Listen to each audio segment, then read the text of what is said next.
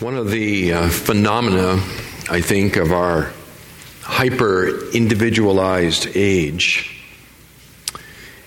is that social media has taken the place of real person to person relationships. Now, people have hundreds of friends on Facebook, and yet they find themselves to be very, very lonely, increasingly isolated and cut off, desirous of real relationships with real people. Furthermore, I suspect that the proliferation of online Bible teaching and sermons and things like that have contributed to the decline in church attendance particularly among the younger generation. I mean, after all, why come to the church with all its warts and wrinkles when you can get the very finest Bible teaching by staying home? And you can do it when you're convenient, when it's convenient for you. You can, at any time of day, you can consume great Bible teaching. And there is some very, very great Bible teaching available on the internet to be sure. there's a lot of junk, but there's some very good stuff. But I think that people misunderstand the purpose of Bible teaching when they approach it a, from a consumer point of view. The idea that I just, you know, I want to get fed with, with good Bible teaching, they miss the point. That the teaching of the Word of God is to be conducted in the community of the people of God. For it is the teaching of the Word of God that, that moves and changes uh, people's hearts, draws them to Christ, conforms them to His image, and enables them to live interconnectedly in a, in a local body. I think people stay away. We, uh, we observe here that there is constantly a certain turnover. I don't mean just in terms of people leaving and going somewhere else, I'm just talking week to week. There's 20% or so of the church that's missing every single week. Sometimes it's as high as 25%. There's a certain sense, I think, in which the local church is somewhat optional for people. And as I say, I think that this is uh, perhaps particularly true among the millennial generation. And it's troubling and concerning. Friends, the church is not an optional part of our Christian experience.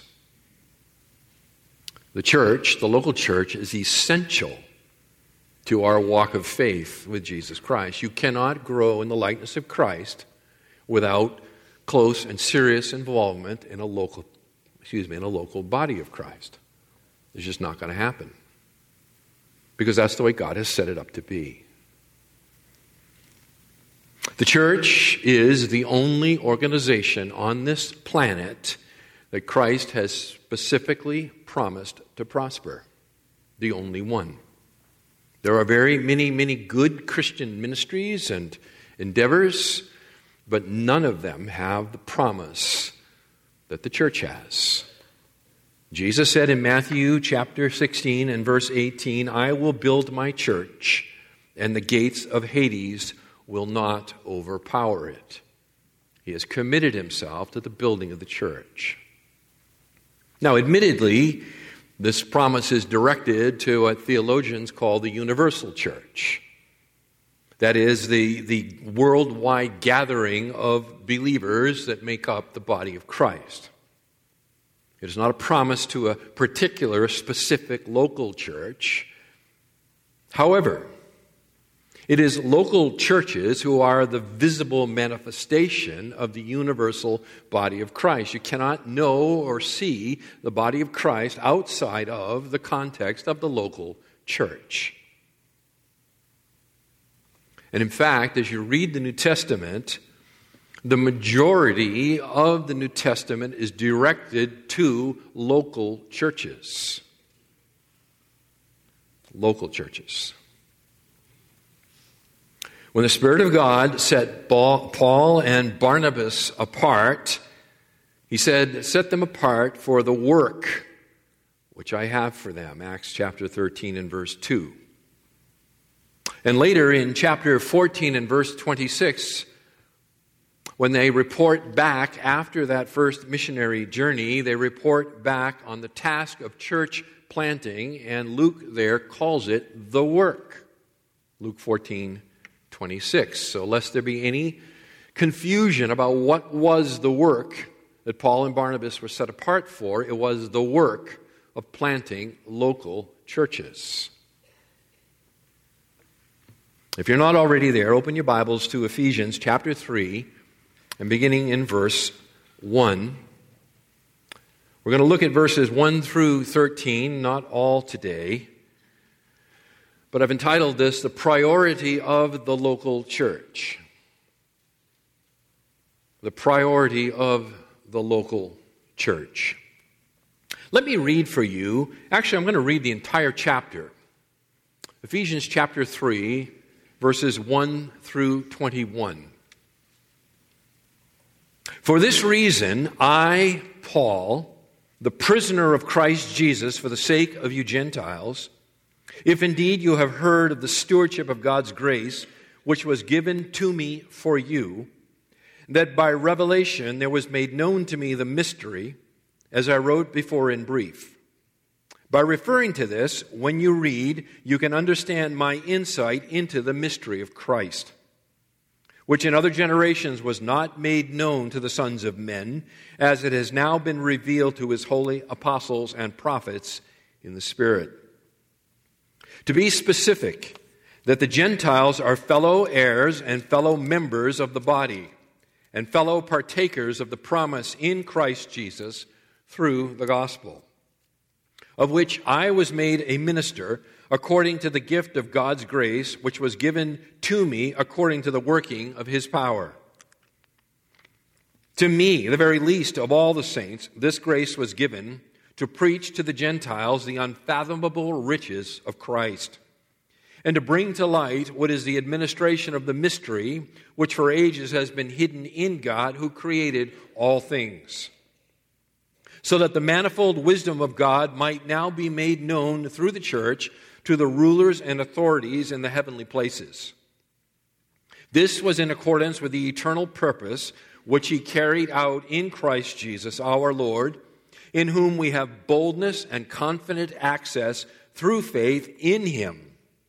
Therefore, I ask you not to lose heart at my tribulations on your behalf, for they are your glory.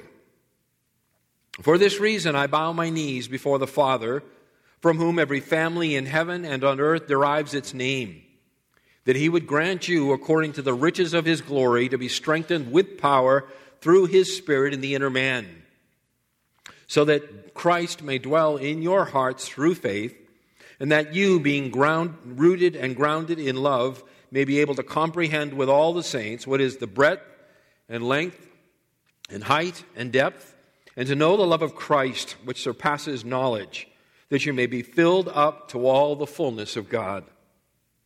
Now, to him who is able to do far more abundantly beyond all that we ask or think, according to the power that works within us, to him be the glory in the church and in Christ Jesus to all generations forever and ever.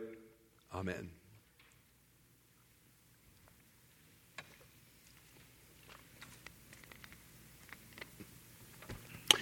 in light of the amazing truths that Paul has been teaching here in chapter 2 about Jew and Gentile together in one body on equal footing before God.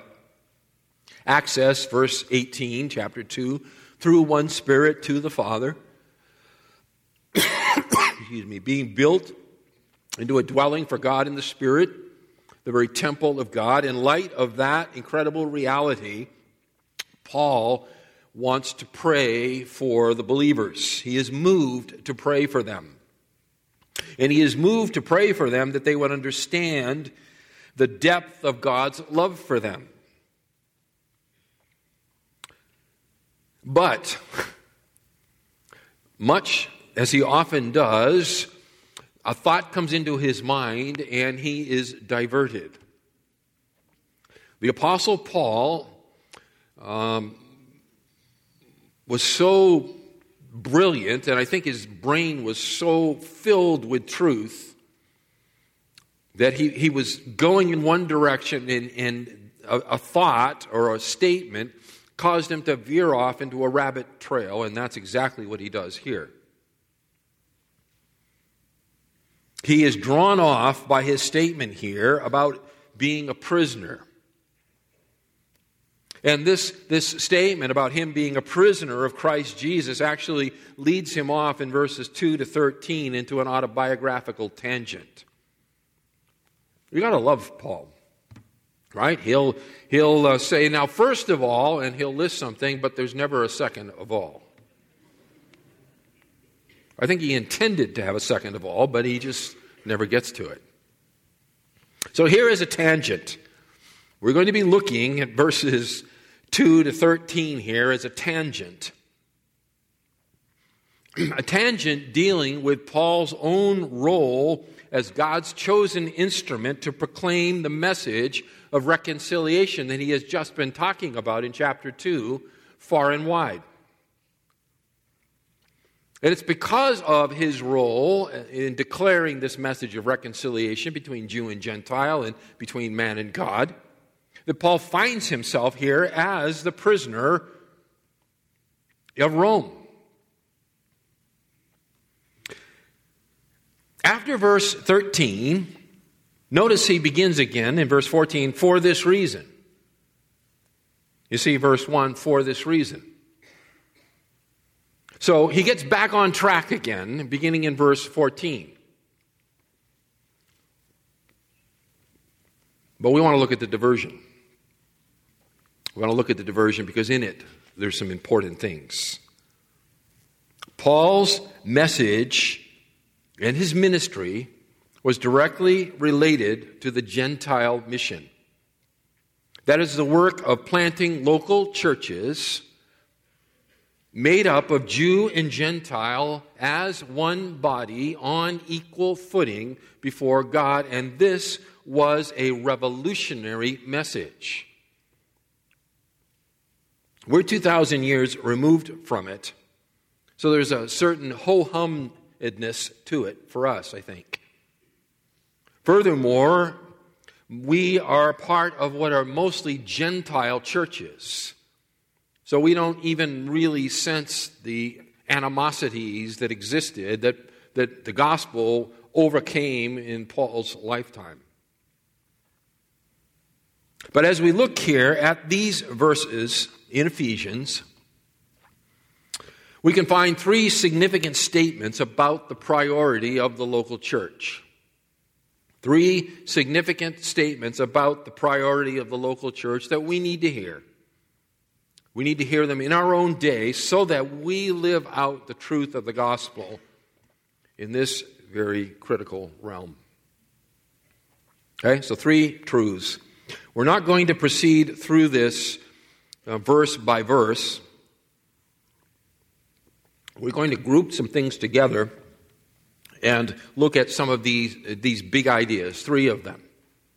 So, the first truth, and it's the only one we're going to get a chance to get to today, is simply this the local church is a stewardship that must be fulfilled. This is a critical statement.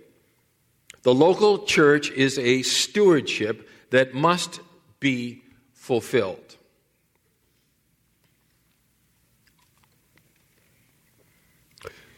When the ascended Lord Jesus Christ appeared to Saul of Tarsus on the Damascus road, his life was changed forever. Luke narrates that account for us in Acts chapter 9. No longer was Paul the intellectually brilliant and zealously motivated persecutor of the followers of Christ. Instead, he was now their greatest defender. He was directly commissioned by the ascended Christ to be his apostle. Paul recounts this for us in 1 Corinthians 15, verses 8, 9, and 10. Paul, as he was now known, Saul of Tarsus, now known as Paul, was given a very explicit task and message. And it was to bring the gospel and its earth shattering implications to the Gentile world. God chose the Pharisee among Pharisees, the one who was steeped in Judaism, the one who was advancing beyond his countrymen, uh, those of similar age, the, the, the foremost Jew of the Jews, as it were. And he chose him to be the conduit through which the message of the gospel, and in particular, the gospel message of Jew and Gentile together on equal footing before God, needed to go to the Gentile world. We see in Acts chapter 9, verses 15 and 16, Christ's commission to Paul. The Lord said to him, that is Ananias, the one who was supposed to go and, and uh, baptize Paul, and he says to him, Go, Ananias, for he, Paul, is a chosen instrument of mine to bear my name before the Gentiles and kings and the sons of Israel for I will show him how much he must suffer for my name's sake.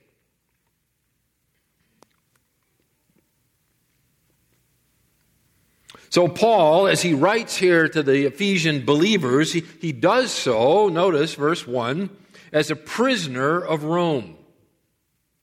He is a prisoner of Rome. He is under house arrest. He is now in Rome, chained to a, to a Roman soldier and he is awaiting trial before Caesar on the charges of causing a riot among his countrymen.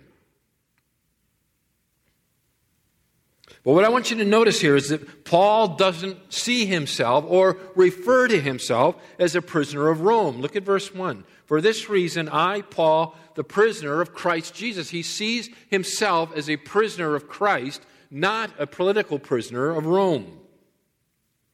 In other words, Christ has so captured his heart, so controls his life, that it is his faithfulness to his apostolic commission that is the reason why he is imprisoned.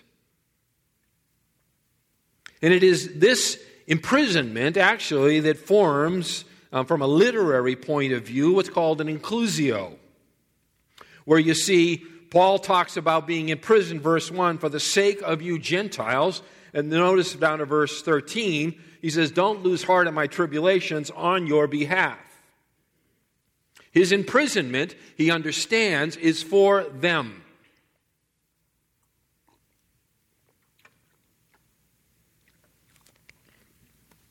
Now he says, If indeed you have heard of the stewardship of God's grace, which was given to me for you. Verse 2 is a little difficult in the beginning here. If indeed you have heard, it causes some to, to uh, postulate that, uh, that this letter was not addressed to the church at Ephesus. What they would say is that Paul spent three years ministering in Ephesus, which is true. And so, how could it be that those there in Ephesus wouldn't know or have heard of the stewardship of God's grace that Paul had?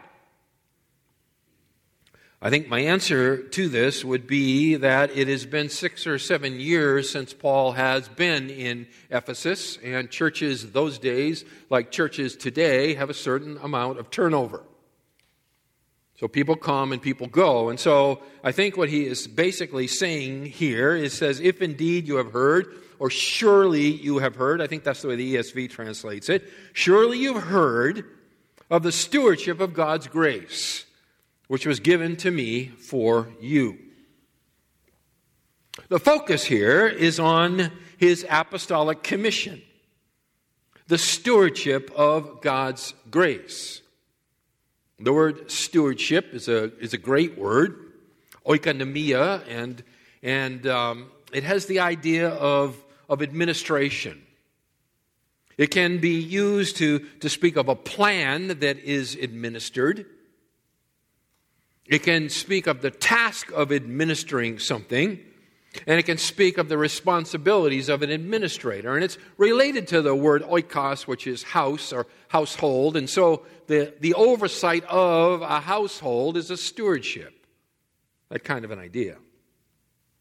Now, notice over in verse 9, where the word appears again, it's translated there administration, to bring to light what is the administration of the mystery. And there, the word refers, I think, to an administrative plan. In fact, the administrative plan of God, which has now been revealed, and we'll get to that verse here in a bit. But here, when Paul says, If indeed you have heard of the stewardship or the administration, I think what it's talking about here is, is the responsibility that Paul has to administer something. And what is it that he has the responsibility to administer? It is God's grace. You see it? Verse 2. Indeed, if you have heard of the stewardship of God's grace, if you have heard of my responsibility to administer God's grace, well, what in the world does that mean? And what does it mean for Paul to administer God's grace? Up to now in this epistle, the word grace, when it's used, it, it's used to speak of the free gift of salvation that God has, has generously provided to the most undeserving of individuals. It's used that way over here in chapter 1, where it says, uh, To the praise of the glory of his grace. Uh, verse 6, which he freely bestowed on us in the beloved in him we have redemption through his blood, the forgiveness of our trespasses, according to the riches of his grace. Over in chapter 2, it's used in the same way there. And for example, in verse 5, even when we were dead in our transgressions, he made us alive together with Christ. By grace you have been saved, verses 7 and 8. So that in the ages to come he might show the surpassing riches of his grace in kindness towards us in Christ Jesus. For by grace you have been saved through faith, right? So it's used previously to speak about God's unmerited favor, the gift of salvation. But here, in verse 2 of chapter 3, it has a different connotation. Here, it refers to God, Paul's God given task of, of preaching the gospel to the Gentiles, resulting in the planting of local churches. Here, it's the administration of a responsibility. Now, this idea of, of the task of church planting as a demonstration of God's grace in Paul's life is not a new idea. In fact, it occurs all over the place in Paul's writings. He was very much aware of the reality of this, that, that, that he had been given the grace of God to do something. For example, let's trace a few of them. Galatians chapter 2 verses 7 and following.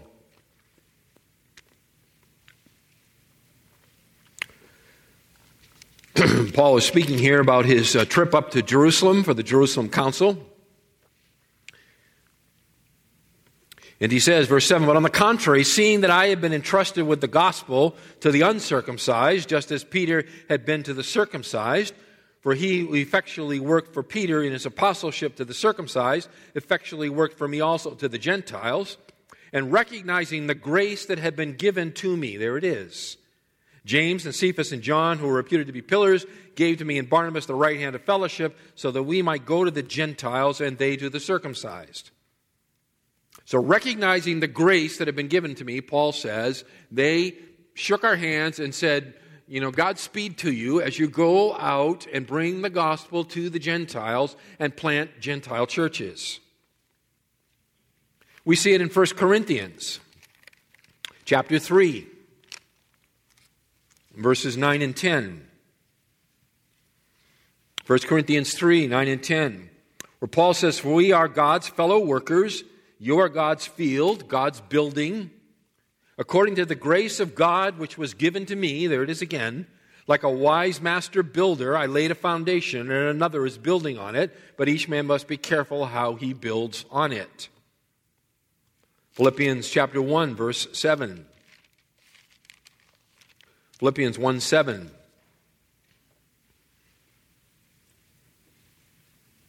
Paul writes there to the believers at Philippi, For it is only right for me to feel this way about you all, because I have you in my heart, since both in my imprisonment and in the defense and confirmation of the gospel, you all are partakers of grace with me. And then Romans, a number of times the concept appears here in Romans, Romans 1 and verse 5. Romans 1 5, Paul says, Jesus Christ our Lord, through whom we have received grace and apostleship to bring about the obedience of faith among all the Gentiles for his name's sake. Chapter 12, verse 3.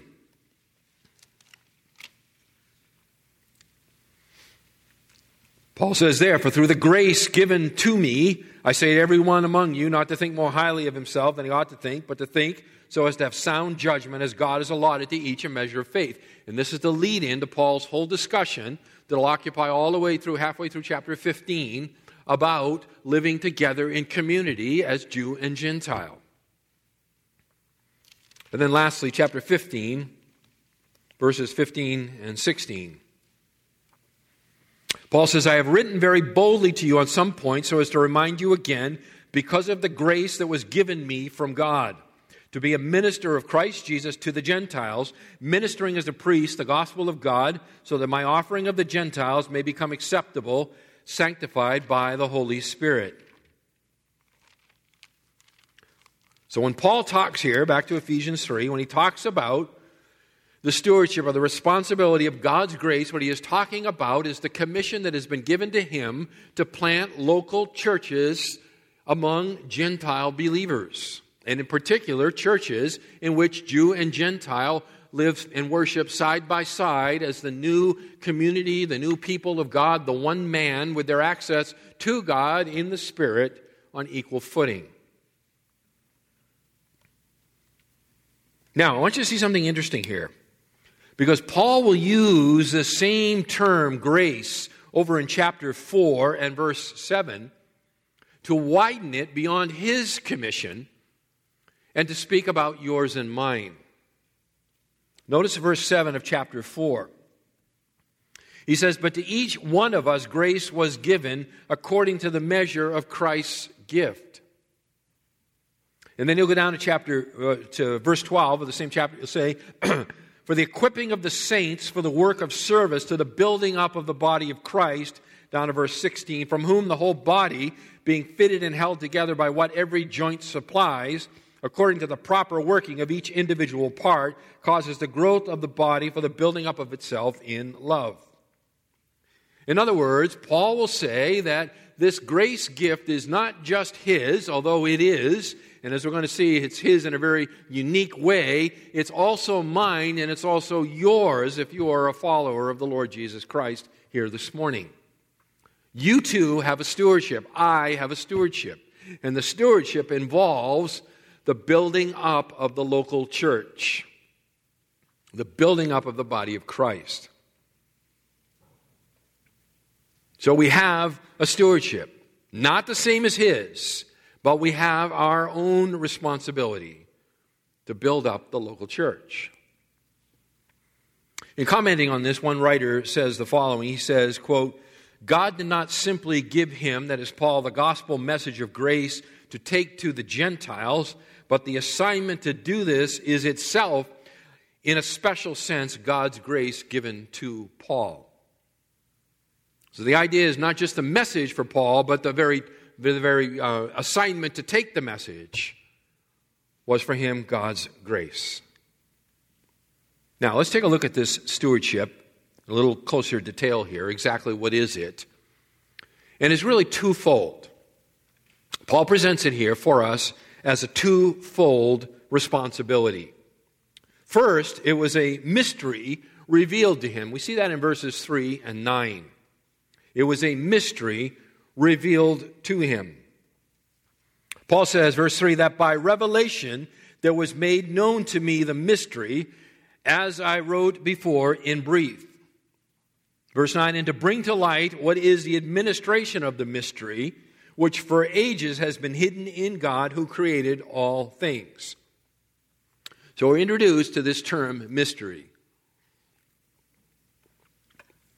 Part of Paul's stewardship was the fact that there was revealed to him a mystery.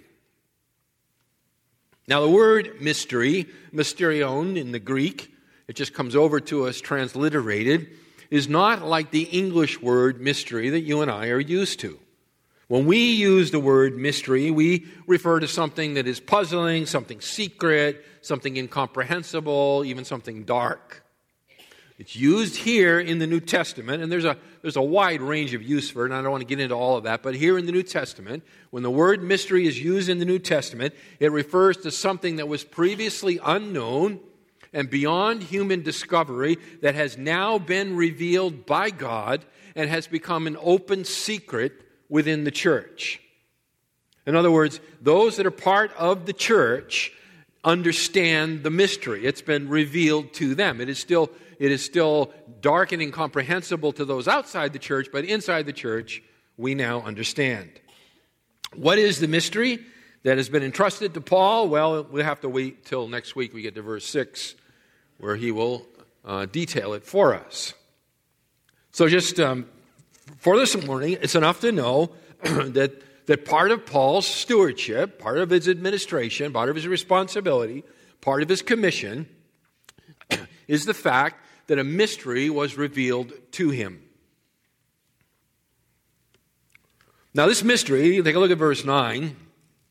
The administration of this mystery, that is the, the administrative plan of God here, in fact, I can even, I think, comfortably call it the plan of salvation was previously hidden in God. You see that, verse 9? The administration of this mystery, which for ages has been hidden in God, who created all things. It has been hidden in God, the, the sovereign creator, since the beginning of time. For ages, since the beginning of time, the sovereign creator uh, has retained this mystery within himself. In other words, the, you know, you know we, it's hard to keep a, the secret going here when you've read the whole passage, but, but the Jew to Gentile together, right, on equal footing, is something that was not known before God disclosed it.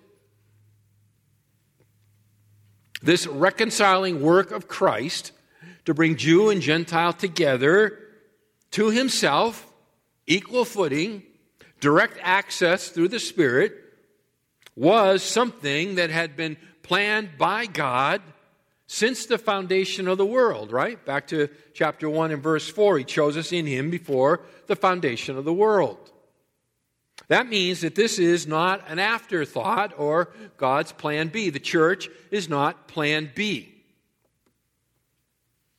You know, Jesus came to Jerusalem to present himself to the nation, and uh, they rejected him, and God said, Oh, now what am I going to do?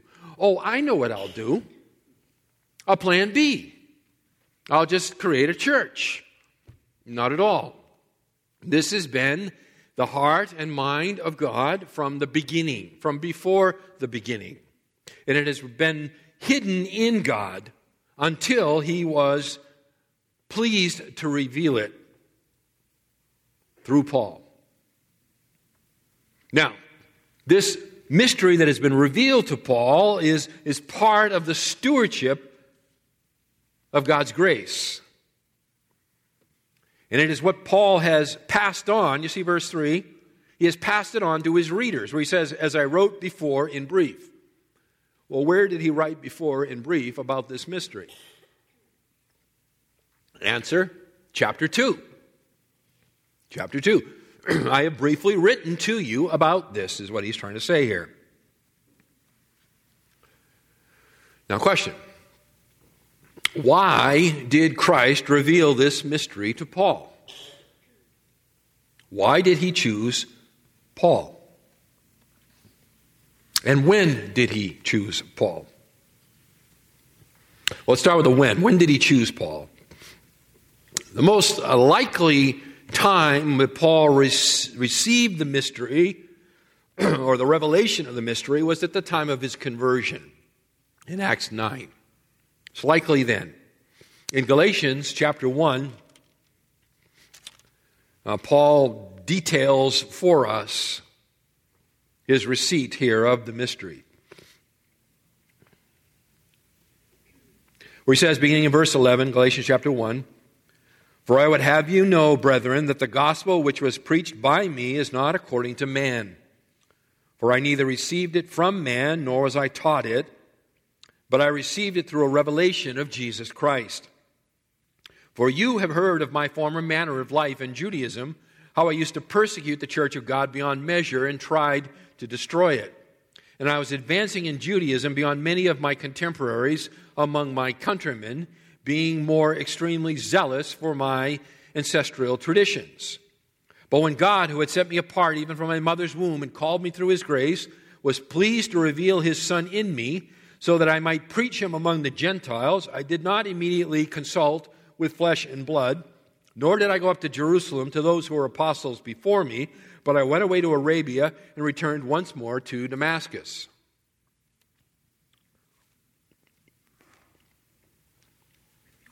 So I think the answer to the question of when did Christ reveal the mystery to him would be when he saved him there on the Damascus road and in the subsequent days as Paul was blind and meditating, we're told in Acts 9, upon the Word of God. Now, was Paul the only one to get this knowledge? Was he the only one to whom Christ had revealed the mystery? And I think the answer we have to come to is no, he revealed it to all the apostles. How can we say that he, how do we know that he revealed it to all the apostles? Well, the answer is simple it's the gospel. And he revealed the gospel to all the apostles. And so this is not something that only Paul got, they all got it. And we can see evidence of that in, in the life of Peter, for example, right? Remember Peter in, in Acts chapter 10 and 11 where he's there and uh, he's really hungry. And uh, he gets a vision. You remember this? Of the sheet that is lowered down with all the animals on it. And God says to him, Arise, Peter, kill and eat. And he says, You know, far be it from me, Lord. I've never touched anything that's not clean. And three times it happens. And the Lord says to him, Do not consider unclean what I have made clean. And then Peter goes to Cornelius, preaches the gospel, right? And they all believe. And so Peter has the mystery revealed to him. And in fact, we know that, that Peter gets it. And I just want to point this out to you because I think it's really instructive. We know that Peter gets this reality in Acts chapter 15. So I'll go ahead and turn you there, Acts 15.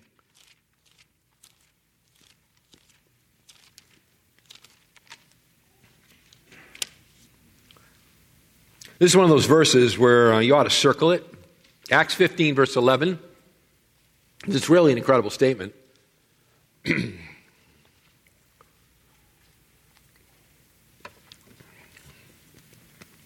this is at the Jerusalem Council, right? The council called to try to decide how do Jews and Gentiles uh, operate. It's not a denial that the Gentiles are saved. It's a question of how do they, you know, do they have to come under the law and to what extent and so forth. But what I want you to see in verse 11 is Peter's statement. It's really quite amazing. And it, and it demonstrates that Peter understood the implications of the vision that he received prior to his evangelistic message to Cornelius. He says, but we, right? He's talking to the Jews here. He says, but we believe that we are saved through the grace of the Lord Jesus in the same way as they also are. Do you get that? Peter doesn't say, and we believe that they are saved by the grace of the Lord Jesus in the same way that we are. He flips it. He flips it and he says to the Jews, we believe we're saved like them. So Peter gets it. They're together before God, uh, saved in the same way and united in one body with access to the Father through the Spirit.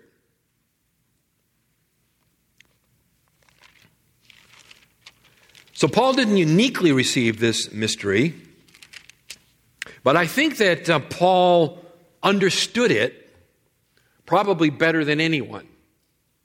And the reason I say that is because of his rebuke of Peter that he speaks about in Galatians when, when Peter, who did understand it, gets sideways, right, and, and uh, breaks table fellowship with the Gentiles, and Paul publicly rebukes him over that.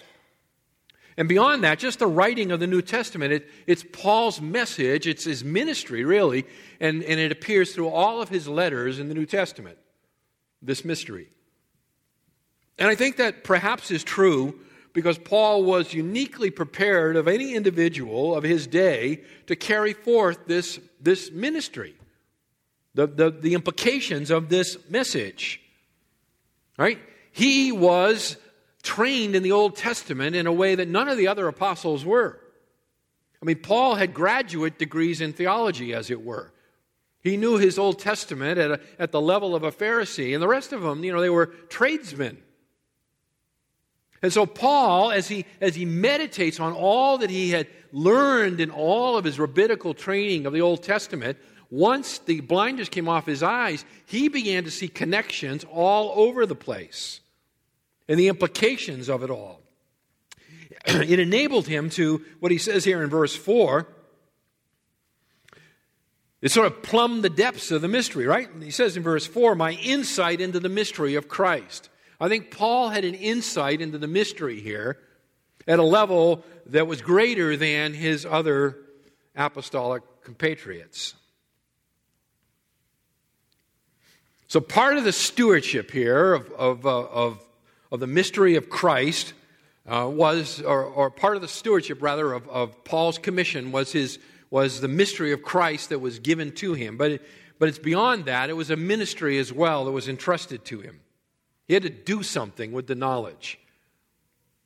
So it was a ministry entrusted, right? A twofold commission. It was a, a mystery revealed, a ministry entrusted. And we see that in verses 7 and 8, where it says, The gospel of which I was made a minister, according to the gift of God's grace, which was given to me according to the working of his power, to me, the very least of all the saints, this grace was given to preach to the Gentiles the unfathomable riches of Christ.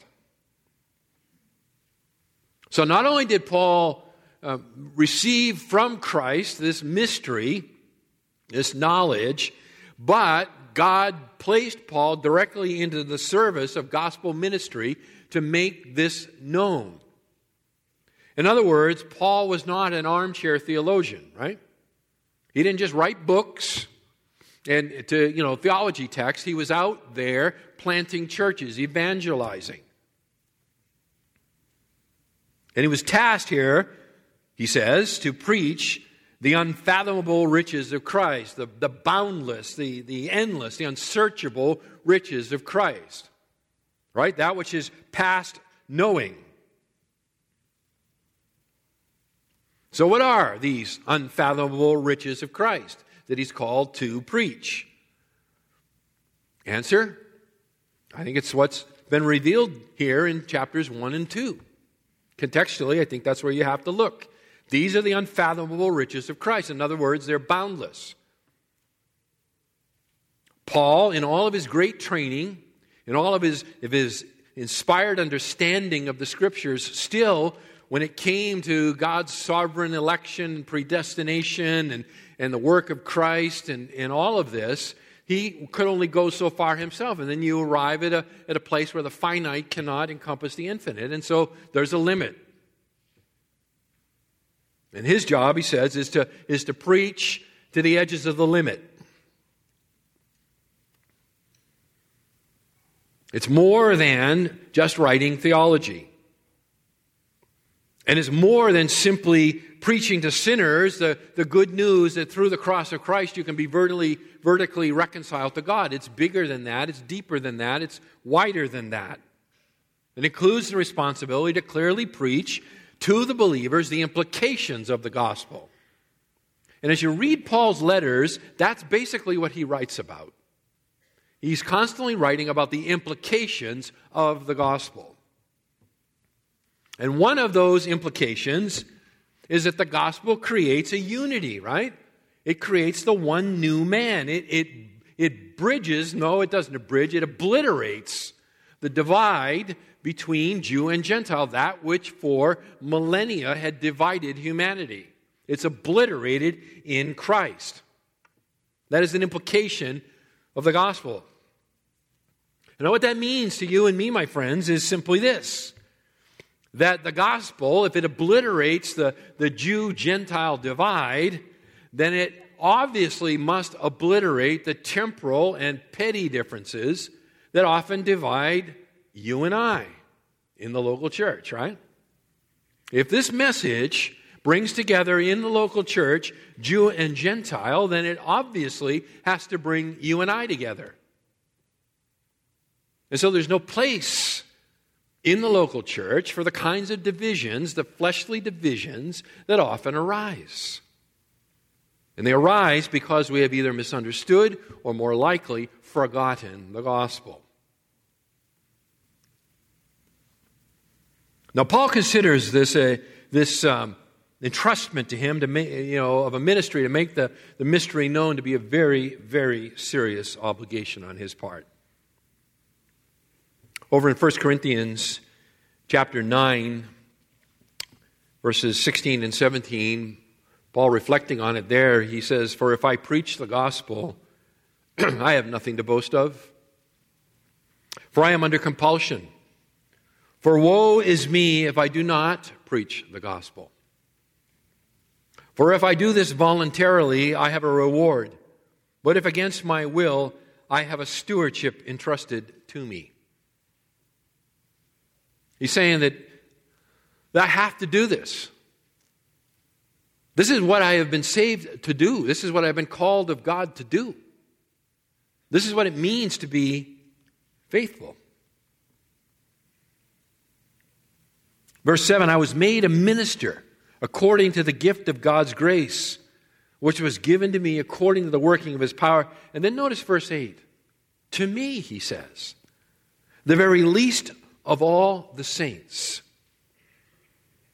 You know, beloved, I don't think Paul ever forgot his life prior to Christ. It hung on him, it sobered him.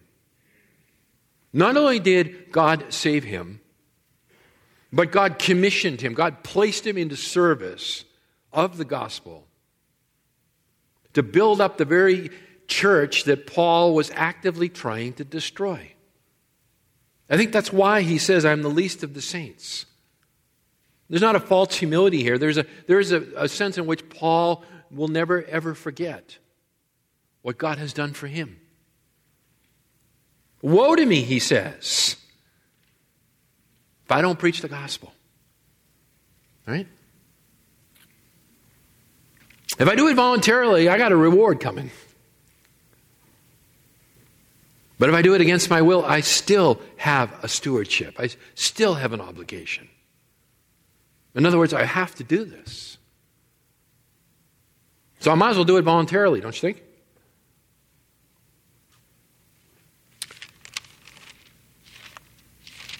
Over in 1 Timothy chapter 1.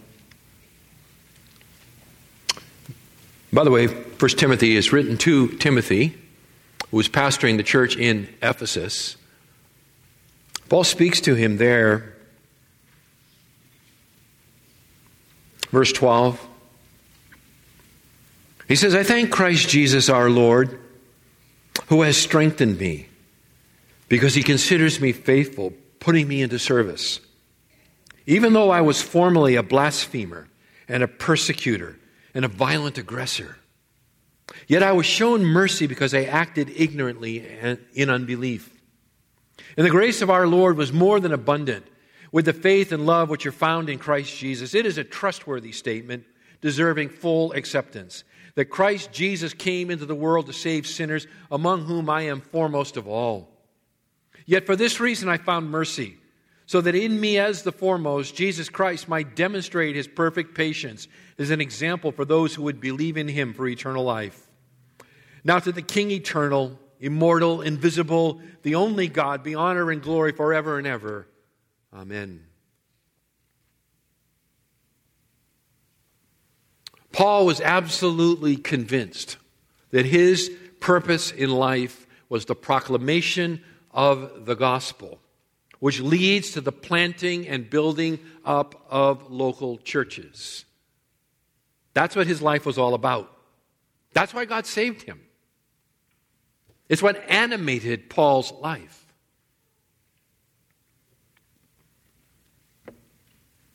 So, as we think on these things, there's a question that comes, right? There's an obvious question in all of this. Why did God save you? Why did He save you? Paul says his life is an illustration and an example of the grace of God that reaches out so that no one is beyond the reach of God. But think about your own life. Think about your time before Christ. Why did God save you?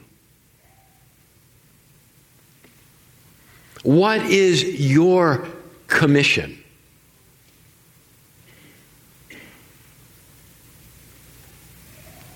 You're not an apostle.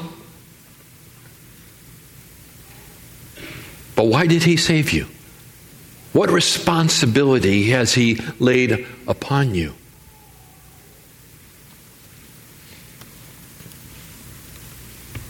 And maybe say it this way How is this local church being built up because of your presence here?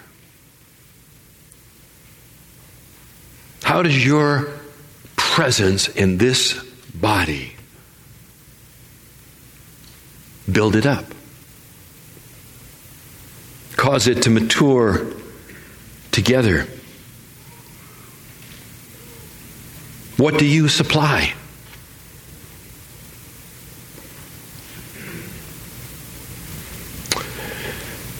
These are serious questions, and they deserve a serious consideration. May the Spirit of God use His Word to apply the truth where it's needful. Let's pray.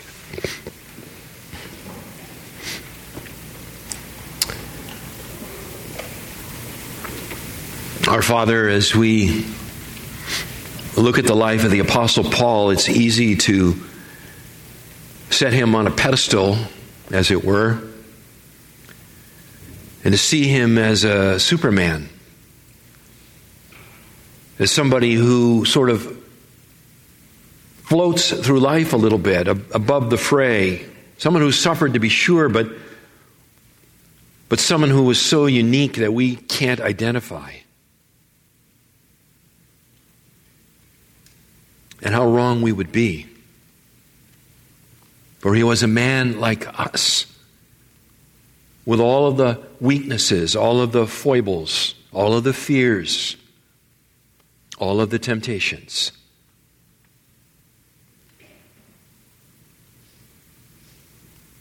Yet, Father, we can see as we look at his life that he was a man on a mission. He knew his purpose. And he never lost sight of it, at least not for long. He could finish his life and say that I have kept the faith, I have finished the race. I've accomplished the task that you set before me. Our Father, how we would like to be able to voice those same words the end of our days. But our Father, if we don't know where we're going, if we don't know our purpose, how can we ever know when we've arrived? And so, Lord, we are early in a new ministry year. All kinds of opportunities for service and but it's not about filling up rosters with warm bodies, people who can fog a mirror. It's about each of us uh, understanding who you've made us to be? What are our gifts? How do we benefit the body? And do we care whether the body's benefited by us or not? Lord, these are deep and serious questions, and they deserve a deep and serious answer. So I pray, Father, that your Spirit would really work in our hearts that we would not just brush these questions aside, That you would help us to examine our own hearts before an open Bible. And Lord, you would enable us, each of us, to fulfill our stewardship of grace. We ask these things in Christ's name. Amen.